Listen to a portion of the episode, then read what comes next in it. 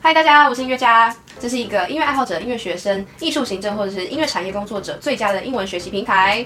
好久不见，欢迎来到新的工作室。哇，前阵子真的是爆忙，然后呢，终于布置好，可以来开始呃录影。希望大家喜欢这个新的视觉，你们觉得怎么样？那总之就是还蛮想念拍影片，跟大家分享各种我有兴趣的事情的日子。那现在终于可以呃陆续的开始。在今天的影片开始之前呢，要跟大家分享两个近况跟计划。第一个近况呢，就是非常开心，音乐家的线上课程的英文口说课程呢，已经成功的完成咨询跟开课啦。那如果有兴趣的同学呢，可以到下方的资讯栏点连接到音乐家的官网去参考更多的资讯哦。第二个事情呢，是有关之后的规划。想要跟大家分享这个 routine，就是主要的目的是能够推出更多大家都有在敲碗的影片。我一直都有规划很多很多蛮有趣的主题的影片，我每次在规划的时候都非常的兴奋。可是主要是来自一个纠结，因为音乐家就是一个跨领域的频道，所以主题呢会非常的广泛。讲广泛就是好听，但是讲难听一点就是很杂。YouTube 的订阅者可能是要么看到我的英文的教学影片来订阅的，要么就是看到比如说音乐分析或是音乐相关的内容来订阅的。但是我不并不觉得这两个族群是同一个族群。我就一直在想，是不是要 focus 在某一个领域，然后朝那个方向去冲，一直都是在英文跟音乐这个交集的部分琢磨比较多。但是，但我觉得蛮可惜的，因为其实我有很多内容想要跟大家分享，不管是在语言学习上、英文学习上，或者是音乐这个领域，包含演奏，还有音乐学，还有音乐生活、音乐与生活。很多文化层面的东西，其实很想跟大家聊聊，也很想要跟大家交流，有很多想要跟大家分享的内容。可是呢，方向的纠结上浪费了蛮多的时间，所以在这个各方面权衡之下，我决定要停止这个纠结。跨领域就是音乐家的核心，要跟大家分享接下来规划跟时程，预计在每周一、三、六都会推出影片。那星期一呢，是分享语言学习，特别是英文学习的部分。星期三呢，则是音乐相关的内容，比如说我的麻瓜音乐学的系列。星期一跟星期三分别是音跟乐，之后呢，星期六就会跟大家分享一些比较生活化的内容，比如说音乐与生活啊，或者是像之前的职人系列的延伸等等的。所以一三六的这个规划，大家觉得怎么样？我目前现在是。预计这样子的来上片。如果对于英文学习或者是语言学习的人特别有兴趣的话，你们就可以在周一的时候锁定音乐家频道。如果你对音乐比较有兴趣的话，那就是星期三或星期六的内容可能会比较吸引到你。那这样以这样子规律的方式上传，也可以让大家各取所需。OK，所以呢，如果喜欢觉得 Let's go with it 的话，就可以跟我说，或者是有什么其他的建议，也可以告诉我哦。我会先推行一阵子看看。所以现在就是一三六计划。OK，那讲完了近况跟计划之后呢，我们就来看今天的主题吧。OK，第一个字我们来看 expression，expression 就是音乐性、音乐的表达、音乐的表现，所以泛指演奏上的力度啊、音色啊，或者是速度等等的个人诠释，这些都可以说是 expression。那这个字要怎么用呢？我们来看一下例句。First, when we're starting to learn a new piece, we Listen to famous musicians to learn about mainstream artistic expression。当我们一开始学一首曲子的时候，我们会去听有名的音乐家做出来的主流音乐诠释。我们会先从那个地方开始学起。下一个字是音色，音色的这个词呢，来自法文，它的拼法是 T I M B R E，法文里面的发音是 dumb。到了英语的世界之后呢，美国跟英国这两个地方的英语人士发的发音的方式不太一样。在美国他们会念 timbre，在英国呢会稍微有一点法文的影子 timbre，timbre，timbre 美式发音 dump 原文发音。音色这个字就是一个声响的 quality。这个声音有什么样子的特质特色？比如说它的音色非常的圆润，或是这个音色闷闷的，或者是这个音色很清亮，频率高，这些都是形容音色的用词。所以如果你想要描述这个声音的话，其实你就是在描述这个声音的 timbre。你有没有听到那个救护车的声音吗？那我们要怎么使用这个字呢？一起来看一下例句：He has a wonderful singing voice. With a rich timbre and resonant tone，他有非常棒的歌喉，除了有丰富的音色之外呢，还有共鸣的声响。又或者是说，我们用音色这个字来形容配音演员的声音表现。好了，举例来说，Their ability to change pitch or timbre of their voices subtly enables these two actors to create a dozen or so additional characters between them。讲完了 timbre，讲完音色，我们要来看另外一种音乐上的表现。这个术语呢，如果你在一个音乐的讨论上讲到这个字，哇！整个层次拉高，就是 dynamic。dynamic 就是指力度表现、强弱的表现、大声、小声、流动的感觉。层次，the music offers emotional outlet with a dynamic synthesizer fanfare。比如说，这是一个电影配乐，那他用合成器做出了一个铜管的一个乐段，然后这个乐段非常的有力度表现，就是从弱，然后这样渐渐的情绪堆叠到非常的大声，所有的观众就跟着这个画面得以有情绪上的宣泄。现在描述就会觉得好像看到的《神鬼奇航》的画面，从噔噔噔噔噔噔节奏堆叠，然后开始渐强，然后铜管出来的这个过程。是很有力度变化的，那这个这个变化就是 dynamic。下一个字呢，也是很多人会问我的字，通常会用英文来讲它，然后都不会用一个中文的词来讲这个概念，就是 articulation。你这里 articulation 要怎样怎样？你这一句的 articulation 怪怪的。在我呃之前有拍过一支影片里面有提到发声的方式，比如说呃我们在讲语言。在语言学里面，我们也有 articulation 这个概念，它就是发音的方式。这个音是怎么被发出来的？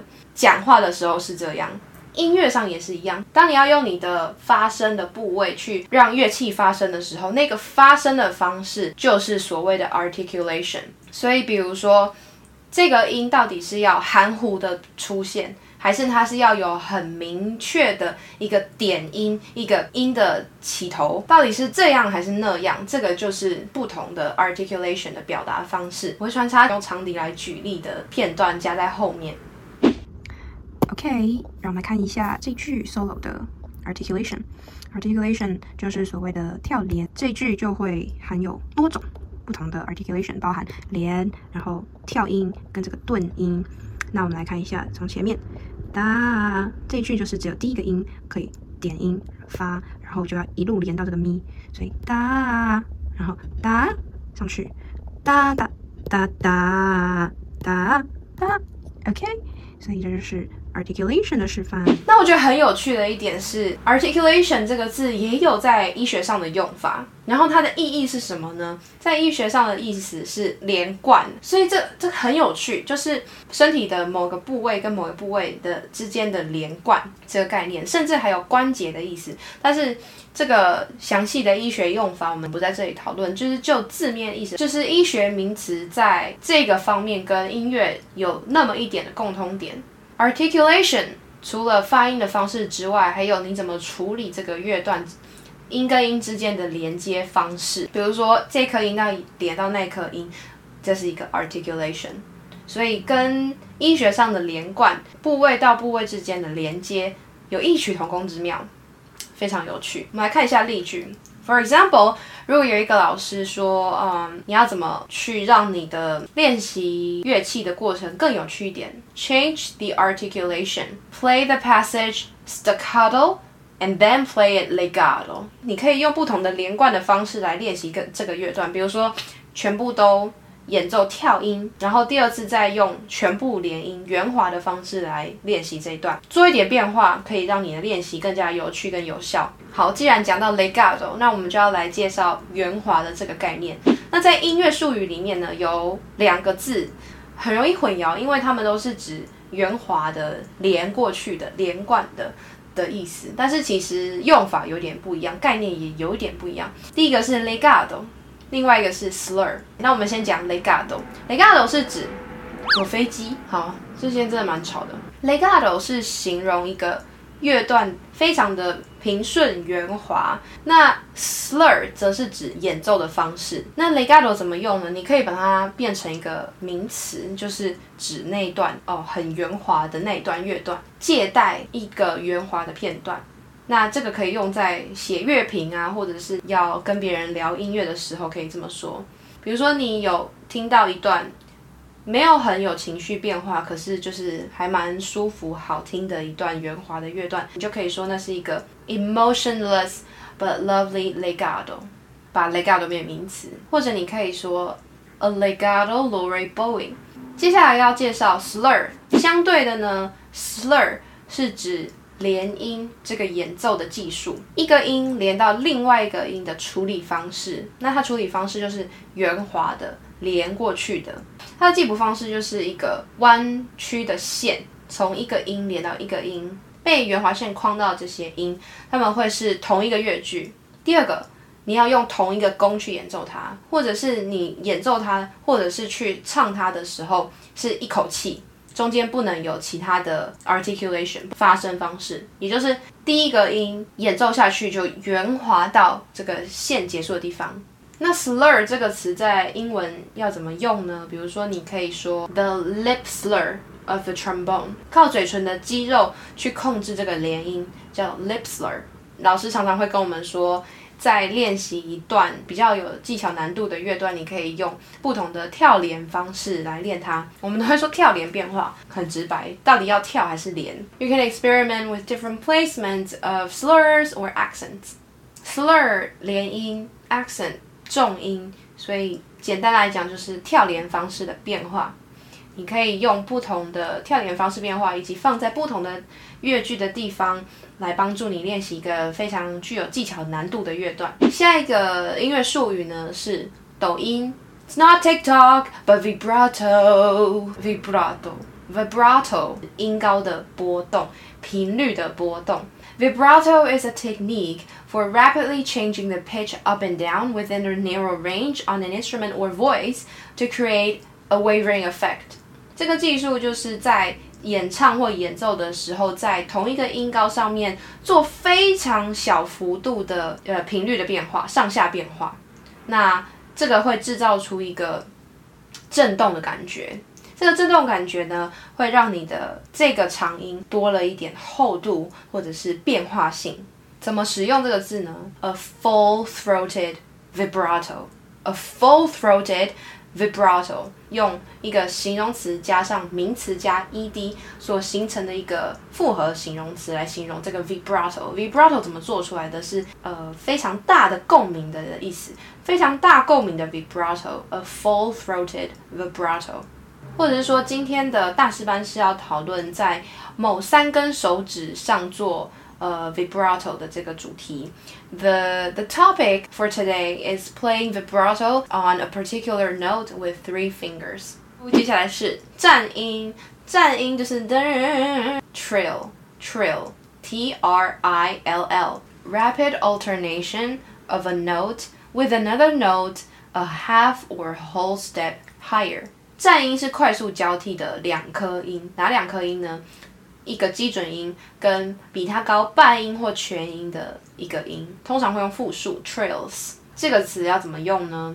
比如说 the flute trails. One of the tips and tricks of playing trills is to minimize movement。动作越小越灵巧。接下来这个术语是跳音，跳音就是 staccato，staccato，staccato。分开的、断开的，而且是 short 短的，所以跳音记谱法是一颗点在音的上方或下方。举例来说，I'd better practice fast staccato octaves. Woo, that was risky. I'd better start practicing fast staccato octaves. 我必须赶快来练快速八度跳音。以上整理的这些音乐术语相关的英文单字发音跟用法，希望帮助到大家，不管是在口语表达或者是写作的时候，希望都可以让你们更知道如何去使用这些字。单字讲义的话，可以到音乐家的官网去下载。因为音乐家而会了这些字的使用啊，看到这个字很兴奋的话，也欢迎 tag 我，在 social media 上面有我有 Instagram 跟 Facebook。如果你还想要知道哪些音乐术语啊，或者是其他单字用法，也都欢迎留言给我哦。东西要跟我分享或者是聊天的话，也都可以私讯我哦。那我们就下支影片见。